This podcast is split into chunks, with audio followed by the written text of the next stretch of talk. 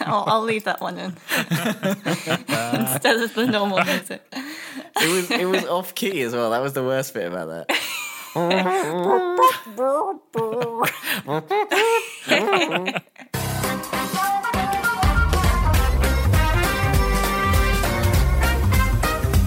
I want that to be the transition into every guest segment from here on out. Yeah. Just Matt going. Oh, fantastic. Do you think we should, should we get into the show here? I think we have a substantial amount of Watchtower Weekly to cover this week. Yeah. There, I don't know whether you noticed, but there have been quite a few things that have hit the news this week. I noticed something just the other day, just yesterday, in fact. Can I take these out of order? Can we jump right into the most recent? Yeah, one? let's do it. Uh, so, a Twitter hacking spree hits Elon Musk, Obama, Apple, and more. This was reported by Wired, uh, reported by everybody. An unprecedented security incident has rocked Twitter, and scammers are making off with huge amounts of Bitcoin. I love that they used the word unprecedented here. It's like as if we haven't heard that word enough recently. yeah. the whole scam was if you send money to this Bitcoin address, that they would double it and send it back. Yeah. um, which makes absolutely no sense to me. No. But like the fact that all these things exist, like you know that you can send money to and it's completely un- unretrievable, I just think kind of shouldn't be a thing nowadays. These scammers, al- although the the element of stealing Bitcoin from this is probably the least worrying, like the fact that what the content that they were tweeting doesn't really matter. It's the fact that of what they managed to do Exactly. it could have been a lot worse. They could have had access for longer. They could have done more damage slowly over time. And actually, this is not the first time that kind of a, a- an insider threat. We don't really know what it is. Twitter has reported that it was uh, social engineering on And an inside job. Yeah. an inside job. Yeah, it's not the first time that Twitter has had an inside job, though. And of course, as well, Twitter CEO Jack Dorsey's account got hacked as well, didn't it? Not too long ago. Yeah, I think that was through a, a SIM swap, if I'm correct there. Yeah, I think you're right. The worrying thing here is that even with the kind of internal security that Twitter have, which I imagine is is pretty high, any access that you have as a company to your customers' information or to your customers' accounts can be pretty bad. You know, we have obviously designed 1Password in a way that is end to end encrypted to the point where, you know, we can't get in or log in or anything like that. And it just shows that when you can have that, it, does open a level of, of threat to you. Yeah, for sure. It was funny because as I was thinking about this and some of the tools that we have internally for helping our customers, you know, because they were talking about there's a some sort of like internal dashboard or something else that was ultimately used or some web app or something that was ultimately used to to do all this stuff. You know, we have similar tools, and I'm sure every company does for for sort of helping customers and, and managing customer databases and stuff like that. But as I was reading all this, I was like, oh no, we don't even have the ability to do that stuff. We can't do that. No, that's fine. We're okay here. Like I was immediately applying it to our situation. And we're in good shape because of the way that we've designed the system. Yeah, I mean, it's concerning that like it wasn't just a coordinated set of kind of separate hacking attempts, but rather a, an attack on Twitter itself. And like the way in which people use Twitter nowadays, and especially with with verified accounts, uh, the level of trust in Twitter, I, I think is at an all time low at the moment. Yeah, I think that that's probably true. A, a report on the subject of starting a nuclear war from Twitter came out from King's College London last week, and I actually I, I read through it, and it is pretty awful. The Centre for Science and Security Studies published the report "Escalation by Tweet: Managing the New Nuclear Diplomacy." That that is a thing in a world I dislike greatly. Yes. Some hothead's to toilet tweet something and, and you know, it's, uh, it's completely cascaded. Yeah, no, it's not great. Interestingly enough, when I, one of the articles I was reading this morning was uh, they mentioned like one account that hadn't been touched was Donald Trump's because his account has previously been deleted by people inside Twitter and now it's under special lock and key. so uh, it, it couldn't it, it was not affected with this with this thing. What do you think about the the kind of very heavy-handed approach of of resolving this issue, which was just banning about four hundred thousand verified accounts and not letting those tweet? I think that that was exactly the right thing to do. Yeah, I think that they should have just taken the entire site off, No, no, absolutely not. even with verified accounts. But even banning them from tweeting further still meant that the tweets that were out there were out there, and people were still falling for the for the Bitcoin attack. Well, okay, that's true. They, they uh, yes, it should have been a, a twofold approach in that case. Yeah, they did a number of things like uh, the fact that you couldn't tweet that Bitcoin address. I saw like they'd literally like stopped people from tweeting that exact address. But then, of course, what did the attackers do? Just change address. Yeah, exactly. I also saw that they spent a, a bit of time going after people that had tweeted pictures of the dashboard, the security, or sorry, the internal tool rather, that had been used to perpetrate the attack internally, which I thought was interesting. Like, does it really matter that you've got screenshots of your internal tool floating around? I mean, not as much as the obvious issue there. that, Right, yeah, exactly. that their in, internal tactics against this had obviously failed. Yeah, it it was wild watching it kind of unfold, and and uh, you know, I know we took precautions internally if we were targeted. Not that we have anywhere near the amount of followers that that these uh, kind of people have, but you can never be too prepared. No. we definitely uh, locked down some battens as as much as we could.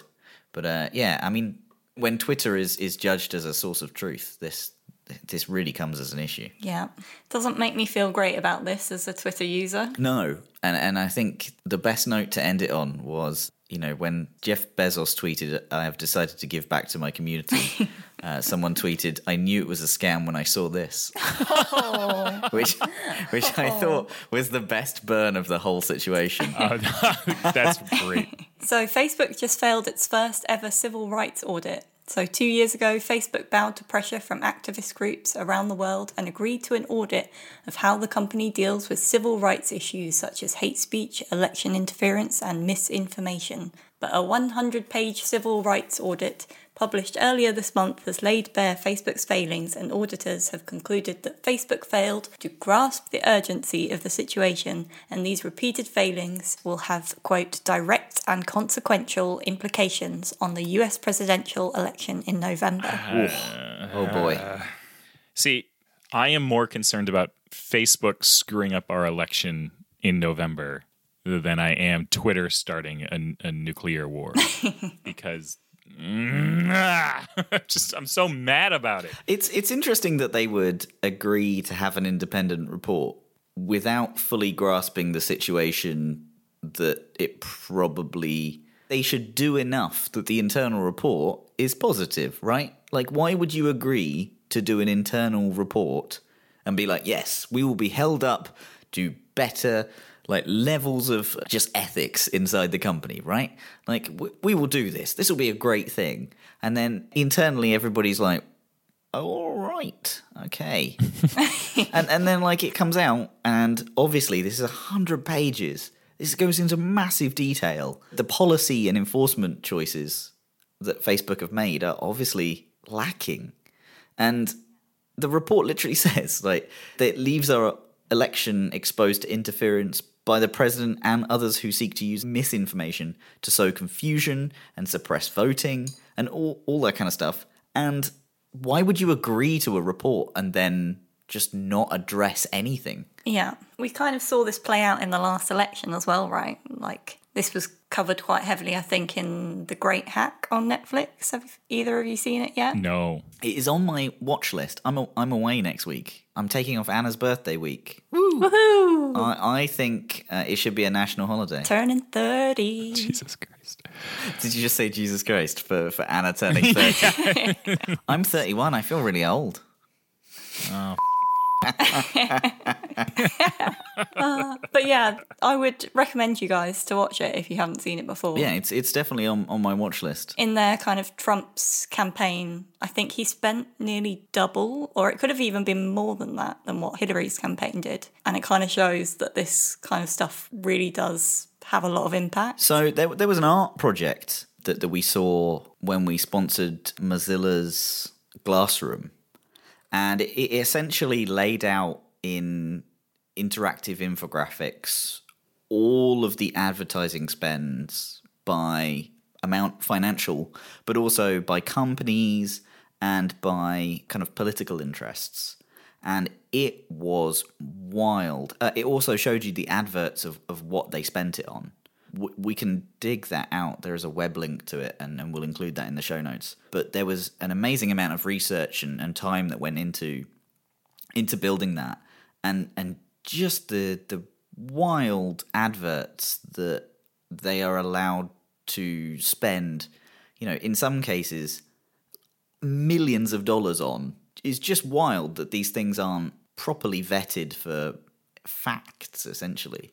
Yeah, I, I think Facebook have a long way to go in terms of allowing things to be adverts that shouldn't be adverts, right? Yeah. Unfortunately, that is where they get their money from, which is, is always going to be the, the problem. And Zuckerberg is like saying one thing, saying the platform should be about free speech, and kind of doing another. Yeah, I, I think that the free speech argument is a is a difficult one because obviously even nonsense is is free speech. It's just when it's presented as fact, it's misinformation rather than free speech. Yeah, definitely. So are they really not doing anything about this? It, it seems like they're doing things probably along the bare minimum lines, and and I think you know when you when you agree to an internal report, if you've just done the bare minimum, the re- report is going to be that you haven't done very much. Right. Yeah. Yeah, exactly. the report said while the audit process has been meaningful and led to some significant improvements in the platform, we've also watched the company make painful decisions over the last nine months with real world consequences that are serious setbacks for civil rights. a seesaw of progress and setbacks. That's what the report says. Yeah. So, you know,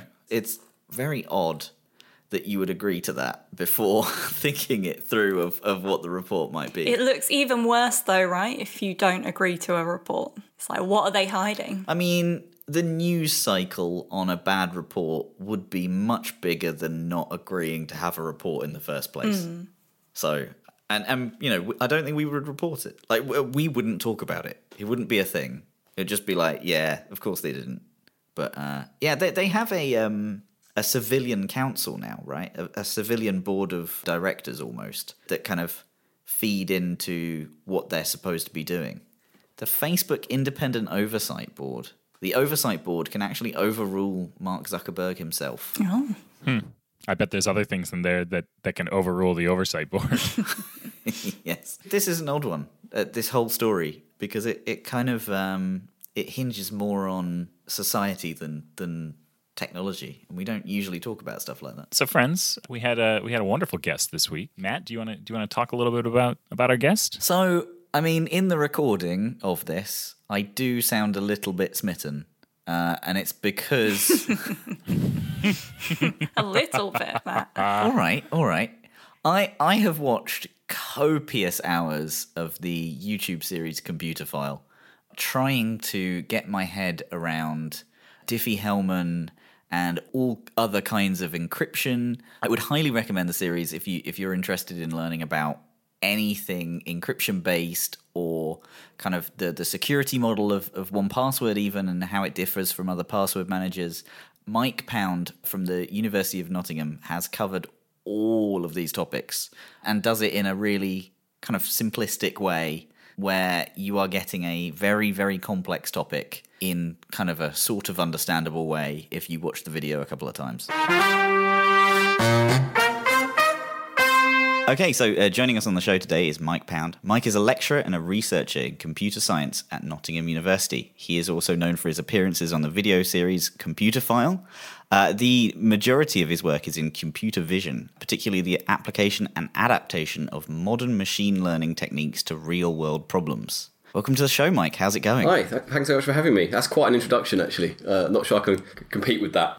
Uh, it's going very well, thank you. Yes, I'm at home like everyone else. So I, I hear you've been keeping busy. Uh, although people on this podcast might kind of know you for security and encryption and some of your vi- other videos on, on password management, that's not your primary focus. Uh, what, what do you work on day to day? Yeah, so I mean, I think some that confuses some people because I've sort of fallen into this niche of doing a lot of lot of security related videos. But uh, actually, my research isn't security. I teach security, so that's why obviously I know some stuff about it. But uh, my main research is in computer vision and deep learning. So I spend a lot of time training deep networks, watching deep networks do things, trying to get them to better understand images, which is not an easy task because they computers don't do a very good job of this. So you're, you're great at kind of explaining and, and simplifying things like encryption and uh, amongst these these other things for all audiences really we've seen that in your Computerphile series and you know actually i do want to say uh, you you kind of did teach me how 1Password works. so uh, thank, thanks for that. Like, good. I didn't fully understand it really. Like I hear people talking about keys quite a lot, but I'm a designer by trade, so I kind of just you know nod and Yeah. go along.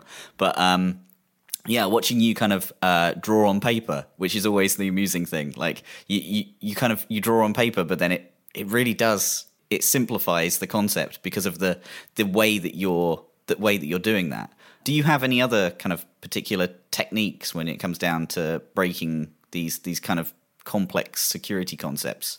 It's interesting, isn't it? I've, I've always been quite sort of proud of myself for being able to do that. I don't know quite what it is that I do exactly. I think one of the things, I mean, this also sort of comes into my teaching as well. Obviously, the audience that I lecture to is is, is third year undergraduates, so they're you know they know quite a lot about computers, not more perhaps than the average person who watches a Computerphile. Difficult to say because I don't know you know what the spectrum is of people.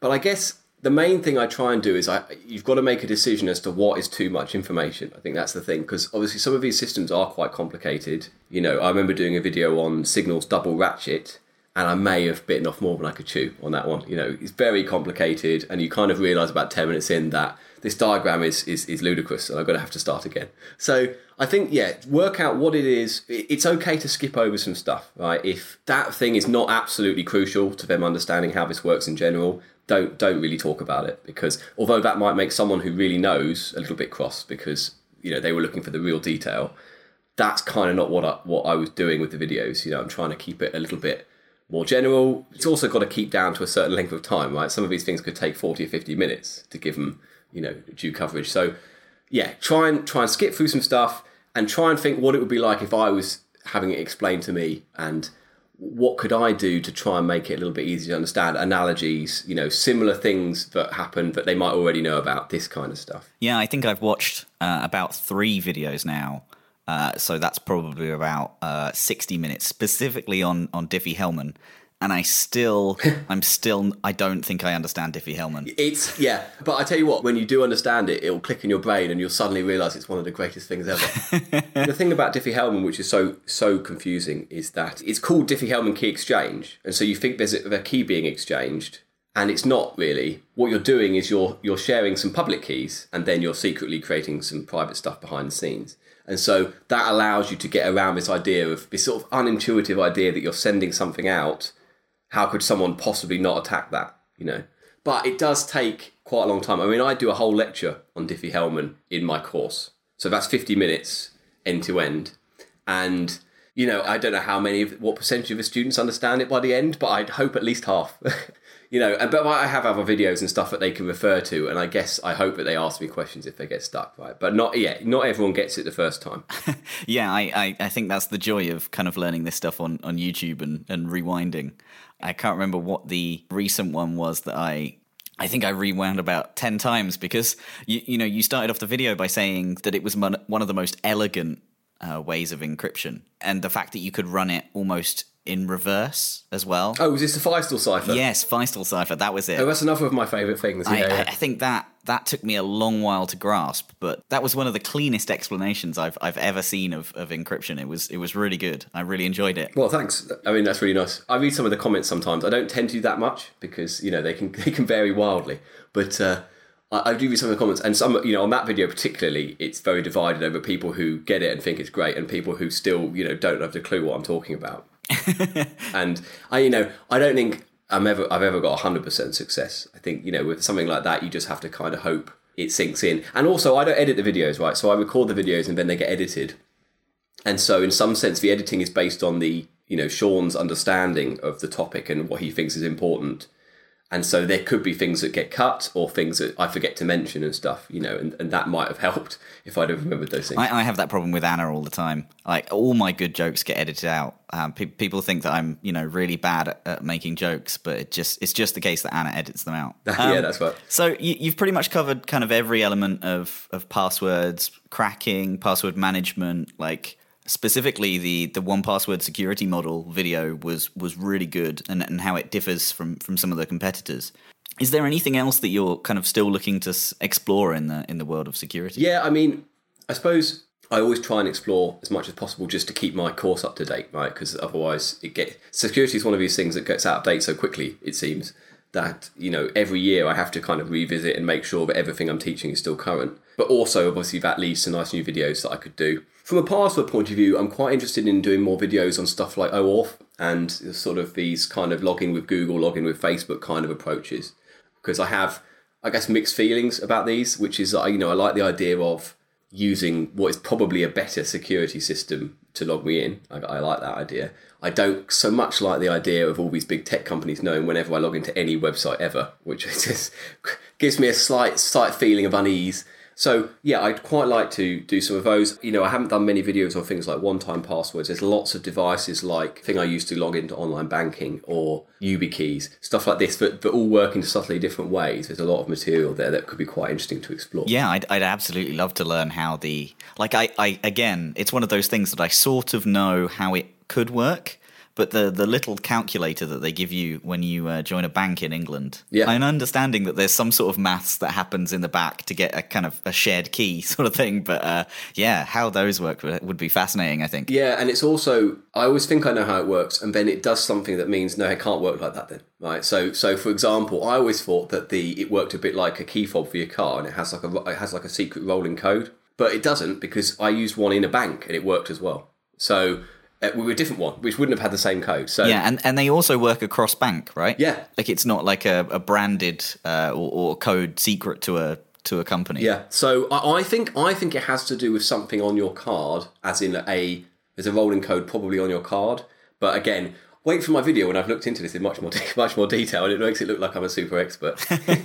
but uh, yeah, I mean that, and I almost I haven't done it yet, but I, I really wanted to do a video actually on key fobs for cars because my car actually got stolen by a not recently, so I'm I'm over it, but uh, it got stolen by one of these kind of relay attacks. So key fobs use lots of different systems, but they're actually quite insecure, and they're trying to make them more secure. So there's some really interesting stuff on that. It's similar, I suppose, in a way to one-time passwords, but just slightly different. Ah, interesting. The the thing that we get with one-time passwords is always when someone has a different time on their device or they change the time on their device, that actually does affect how how we calculate one-time passwords stored in in, in 1Password. Yeah. So you know that's always the first thing that we go oh did you check that you know have you changed the date or the time on your on your device recently yeah a, a lot of stuff like kerberos authentication for active directory and uh, Google Authenticator, Microsoft Authenticator, they all run using time based stuff like this. And I guess we've all got used to assuming that the times are all in sync because of sort of network time protocol and stuff. And it just sometimes doesn't work. And for whatever reason, I can't quite understand. And then your clock's out and everything starts to not work at all. So yeah, I don't have any solutions to this. so uh, your your password cracking video is actually from from 2016. Mm. Um, so first of all, please tell me how you haven't aged a single day since then, or even your first video, which I think dates back to like 2006 or something. I was going to say the exact opposite thing, which is that I, I, am sure, sure I see myself getting ever so slightly wider and ever so slightly greyer. yeah, so I, I don't know, youthful good looks. I did actually, you'll notice actually in my initial videos, I have glasses and then I no longer have glasses because I had, should we say, I had corrective surgery. That wasn't a vanity thing, I just kept losing them. And so I had to, uh, had to do something about it. so it's almost Benjamin Button, you're kind of aging backwards. Yeah, that's it. So yeah, and also I, I, I always dress exactly the same. And that's again, it's pure laziness. I decided there was no way I was going to keep up with whatever is in fashion, so I just wouldn't bother. And then I'll, I'll wait for I'll wait for fa- I'll wear the same thing and I'll wait for fashion to cycle back round to me. so the the world of password cracking has also massively changed with the amount of kind of data breaches and, and other things like that.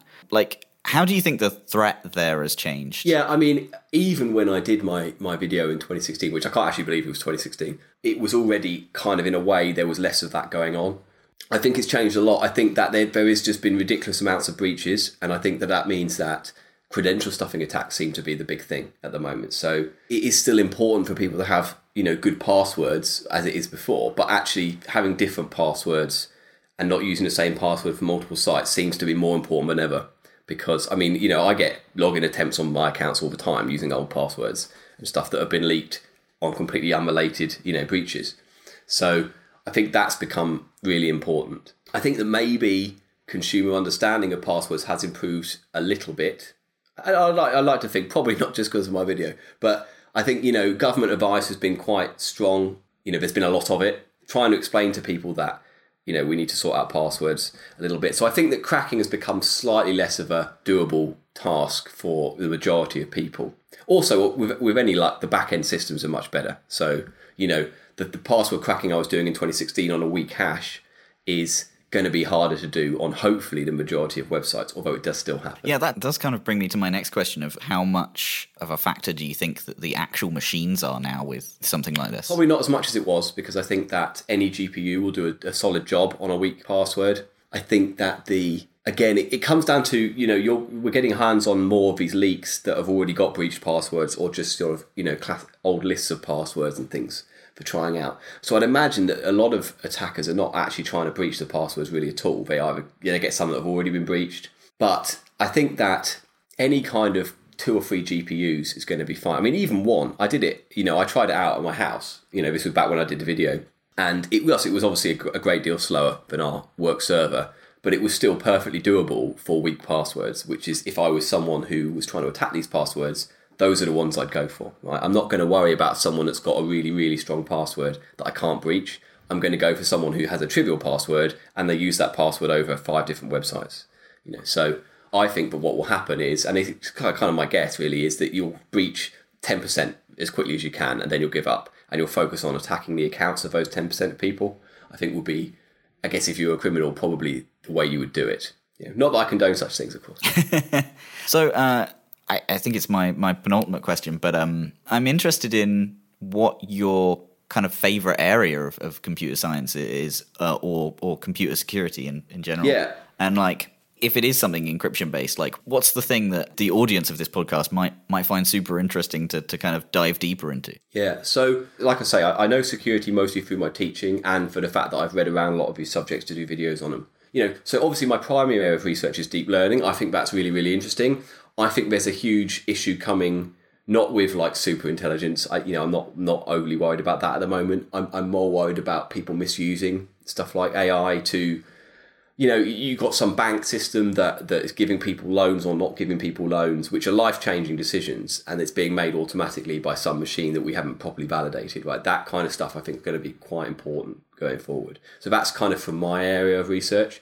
In terms of security, definitely I think cryptography is my, my favourite subject. It can get quite mathematically challenging for some, for some parts of it. And, you know, I'm not a mathematician, I'm a computer scientist, so I have, you know, solid maths, but not exceptional maths. And I guess cryptography is hard enough that I I find it hard, but not so hard that I can't understand it. So that's that's always good. But also, cryptography is what has things like Diffie-Hellman and Feistel ciphers and these incredible things that just when they click in your brain, you just get a big smile on your face. And it's also got such an interesting history as well. You know, obviously things like Enigma back in sort of the 40s, but you know, since then, things like one time passwords, one time pads, and things used, you know, by spies during the Cold War and stuff like that. There's loads of interesting topics. So yeah, I could read about that for, for, for years.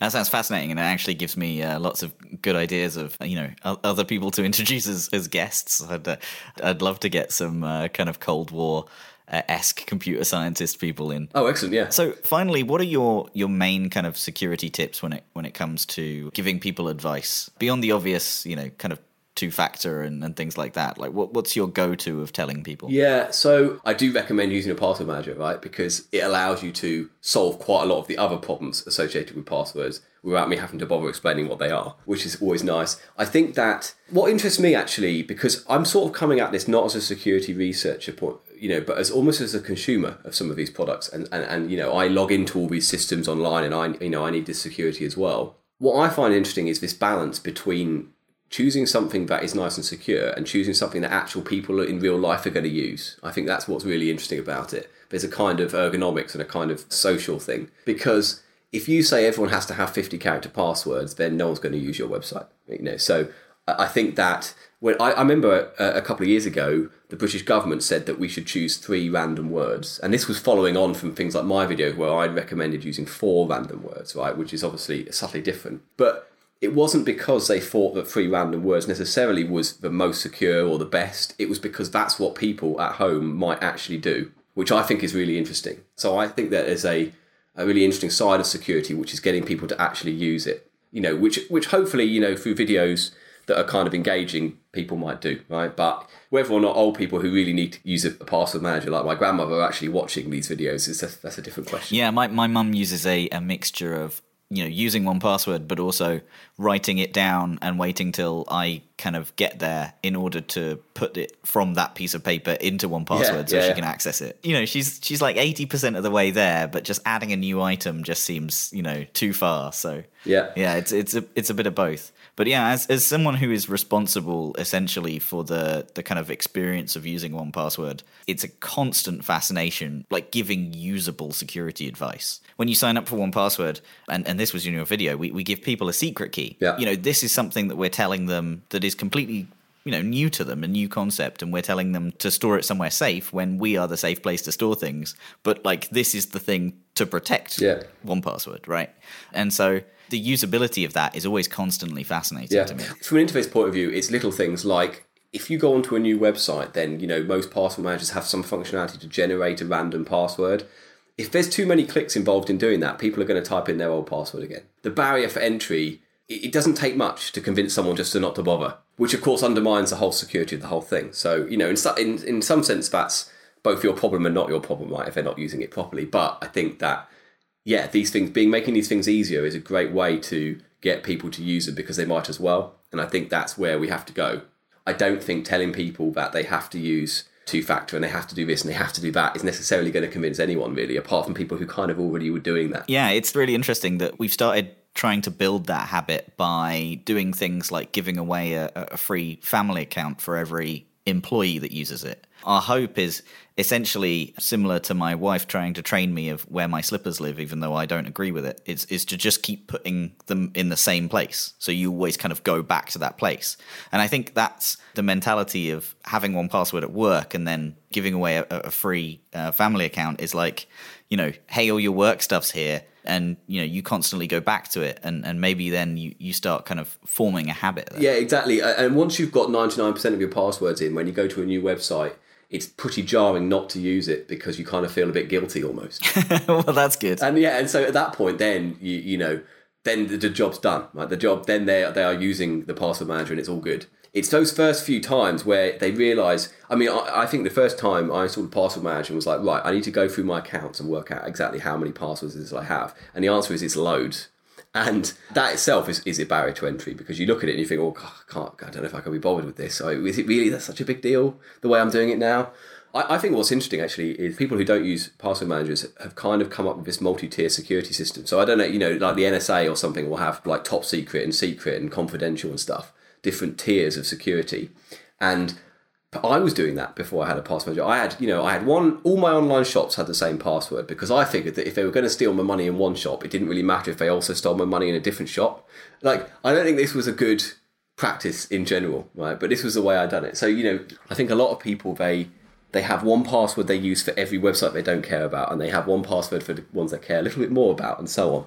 This is actually almost probably in the end more work than it is just to have random passwords that are generated for you. So I think that hopefully people will stop doing this eventually. Yeah, then the top tier of that is I I have a process, right, where I, you know, take the word Facebook and I reverse it and I attach that to my normal password. Yeah. Always what I think about that is is the same when someone told me that they had about 26 different passwords and what they did was just have different members of the football team. Like once I've you know, once I've got four of those, the other however Yeah. many are not that hard to try. yeah, and and you know, once you're implementing all these incredibly complicated rules, you're taking a long time to log in. You're taking a long time to remember what it was. yeah. To to remember which footballer belongs to which online store is, is quite complicated. Yeah, I don't think you're going to convince many people who don't use computers regularly to do a system like that. They don't want to spend a lot of time thinking up new passwords which are, which match all these really weird rules that websites come up with. They don't want to spend a lot of time typing them in. They just want their websites to work, but they also want perhaps not to be hacked. so I guess also for normal people who don't use computers much, I don't think hacking is. They see it in the news, but I don't think it's something that's on their mind much. I, I think in the news it, it kind of seems like a like like when someone breaks into your house or, or steals your car or something. It's it's you know sorry that was too close to home, but like right. it's an exception. But really, hacking is kind of a, a bit different if it actually happens to you. It's it's more like just a sweeping thing, right? It's it's more just like everybody in your postcode gets caught rather than just you. Yeah, you know, people who are getting individually targeted for hacking are like celebrities and politicians and stuff. And, you know, so they obviously have to have different security measures. But, you know, for me, if I'm going to get hacked, chances are it's going to be as just one of many faceless people on some leak. And so, in some sense, I don't have to worry too much about you know people actually targeting me specifically, which has obviously all, all other kinds of things you have to do to try and stop it. I just have to worry about being you know secure enough that I don't turn up in these leaks too much. Exactly. So, do you have any uh, where people can find out more information about you, or when someone you know wants to learn more about what Computerphile are doing? Yeah, so if you want to go, if, so so our Computerphile channel is is obviously that's exactly what it is. So it's it's youtube.com slash Computerphile. That's ph file. Uh, I see what they did there. The you know that you're going to see a lot of different videos, not just obviously with me uh, on lots of different topics from computer science. So everyone that does Computerphiles are you know really into their subject. So they're always hopefully going to talk with a lot of enthusiasm about it. So that's something to check out. And you'll never know what kind of random subject you'll find interesting as well. I watch quite a lot of the videos on other subjects and they're always really really interesting. Because you know i don't have a huge breadth of computer science knowledge outside of my field particularly. I'm on twitter so you know mike underscore mike pound i think it is because mike pound was already taken. Not that i'm bitter about it. I don't tend to post anything serious on twitter because i think that enough people do that, right? No, no one's no one who watched my Computerphile and follows me on Twitter wants to hear my political views, right? So I, I don't tell anyone. I just tell funny jokes and talk about security issues and stuff like that. When people follow me on Twitter, they uh, assume that I'm just going to tweet about passwords, but actually, I just tweet pictures of bread that I've baked. so, so I think I think people following me on Twitter get quite disappointed. yeah, so we watch my uh, subscriber count go up briefly and then come back down again when they realise what it is that I actually do. uh, it has been an absolute pleasure, uh, and and I hope I haven't come across as too much of a super fan. no, no, it's fine. But uh, yeah, th- thank you very much for for coming on the show. You're welcome. It's been really great. So you're going to take Mike Pound out for a beer, right? Is that the conclusion that we've had from that? I mean, uh, probably not. I'm I'm sure he has a lot of people um, who are fans. All I'm saying is, I I you know. I don't subscribe to many YouTube channels, but that, that is one that I do enjoy. Fantastic. All right, shall we move on to some Ask 1Password? Yes. First question: What happened to Anna? I mean, we just didn't address it, did we? We sure At didn't. Steve DB2 is asking where I went in the last episode, but I'm alive, I'm here, I haven't left. It's okay. Somehow, Matt and I managed to shout Anna down for an entire episode. We didn't get, let her get a word in edgewise. to be honest, you know, I prefer the show without me. It's um, a wonderful thing to edit. You're allowed to be wrong. If there are any other editors out there, they will know that editing their own voice is like nails on a chalkboard. So it was um, it's lovely to be analyst for an episode, but it's nice to know that people people are missing me. Little boost to the old old confidence there. So, Anna, I think we're doing a giveaway. we are. This one is carrying over from last episode, so it's still open. And there's a few more days to get your entries in. We're going to close it on the 31st of July and we'll announce on the 50th episode. And This is to replace. Yeah. So this is to suggest a segment for the next season to replace real or not real. Listen, folks, we need we need to know how to how to replace real or not real. Yeah. Okay. Last week I came up with one, and it was wonderful. this is the final one, though. It is. We're not doing another one after this. After this, if we don't have a new segment, the podcast just ends. Like it just goes from ask 1Password to bye bye, and that's it. Bye. All right, go ahead, Anna. Hit us. Hit us with this one. Okay. The final real or not real. So the entire internet weighs about the same as one large strawberry. What? What do we think? So, data does actually weigh, right? Like if you um, if you put information on an SD card, it weighs more when there is information on it than when there is not. I don't know why, but I think that is a thing. no, uh, that is an urban legend. Uh, it, it does not get heavier as you store more files on it. I, I I was completely wrong there. I, I wanted to Google it because I'd heard it before and I obviously had believed it. You can't Google things to help no, you I- decide whether this is real or not real. Yeah, but I don't know. That's not how this works. like I don't know how much the, the like what is the internet really? No. Just uh, No. I mean, how much? no. If we're talking about hardware, the internet definitely doesn't weigh uh, as much as a large strawberry because uh, it's it's going to be like ridiculous. You know, the amount of network switches and I would imagine the undersea cables are fairly uh, weighty. This is not real. Okay, this isn't real. This is something. But I don't know what, like, what, what are you? Just went Essex for a second. Oh, go ahead. I don't know what you mean by. what, what about the internet? How much does it weigh? No one knows. Not a lot of people know that. Sound like Michael Caine. How much does the internet weigh? About the same as a strawberry. I, I I don't know what you're defining as the internet here. This is the problem with this. well, the internet. Like the the data on the internet. Yeah. This is not real. Stop trying to unpack it. It's just it's not real. Let's cut to the let's just cut to the segment where Anna says, "Actually, it is." Okay, can we do that, please? Is that your Anna impression, Rue? I mean, all right. It's about as heavy as Rue's soul. How about that? Oh wow. All right, go ahead, Anna. I say it's not real. Matt doesn't know what to think. He's not even sure what a strawberry is, so Is a cherry a berry? I no, just just don't. Yeah. Can you remember when we found out that strawberries aren't actually berries, but bananas are? That was something real or not real told us. Mm-hmm. Or taught us. Are cherries a berry? Are cherries a berry? Actually, I'm going to include that as a little bonus feature at the end of the episode. yeah. There's a little remix of uh, Rue and Matt trying to work that one out. I think the remix of me trying to work this out is just a long sigh. I just I, I okay. I'm I'm going real. Why not? All that data has got to weigh something, isn't it? You're going real, but not based on any logic. I mean, uh, th- this the question isn't based in logic. I don't know what the like. What are we defining as the internet here? stop, stop trying to unpack it. Stop it. I love how it's one large strawberry as well. It's just so random. Matt says real. It's like when they say that they're going to fire Large Hadron. Shut up. Matt says real. I say not real. Anna, tell us who's right and why. Okay.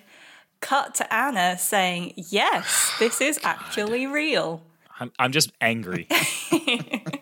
So, the weight of all the electrons in motion that make up the internet at any one moment is equivalent to 50 grams. So, using some very rough maths, and this is very, so people out there might fact check me or whatever, but it's estimated that the internet weighs about the same as a medium sized egg or one large strawberry. Hmm. I'm so happy this segment is going away. It just makes me angry.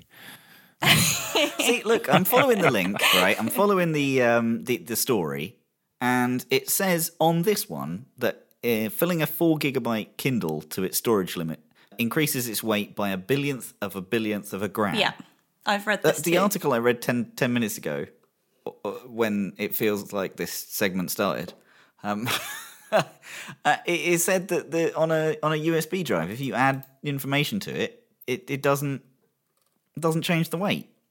So I thought originally that that yes, data weighs, but then I was proven wrong, and now you've proved me wrong.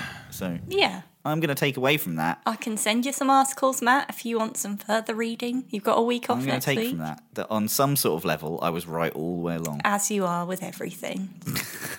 Can we can can we be done so I can go get a coffee, please? Like I'm just it's this is too much. It's too much for me. Aw.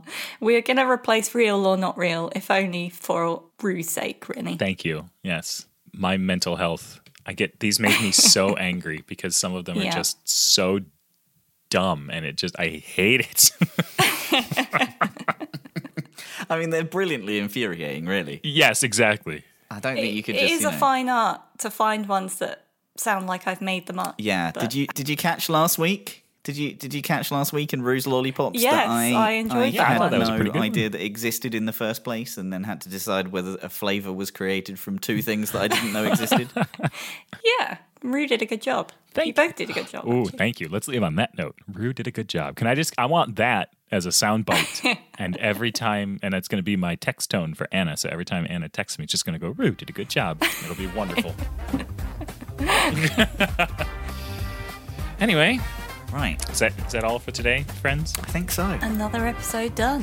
Until, Until next, next time, for the 50th episode. Awesome. All right, love you both. Love you guys. Bye bye. Bye bye. Are cherries a berry? Are cherries a berry? Are cherries a berry? Berry, berry, berry. It could technically be a berry. Hang on. Aren't strawberries not berries? It could technically be a berry. Are cherries a berry? I don't know anymore. I don't know what's real anymore. Maybe we should just only name things berries that have berry in the name. Like a raspberry, a cherry berry. You know, that, that normal cherry berry. God, I love me a good cherry berry. I'm gonna say that bananas are a type of berry. Hang on. Are cherries a berry? it could technically be a berry. Strawberries are not berries. Is anything a berry anymore? Contemplating the meaning of life at this point. Yeah, avocado, berry. Let's end here. This is shaking my soul. Are cherries a berry?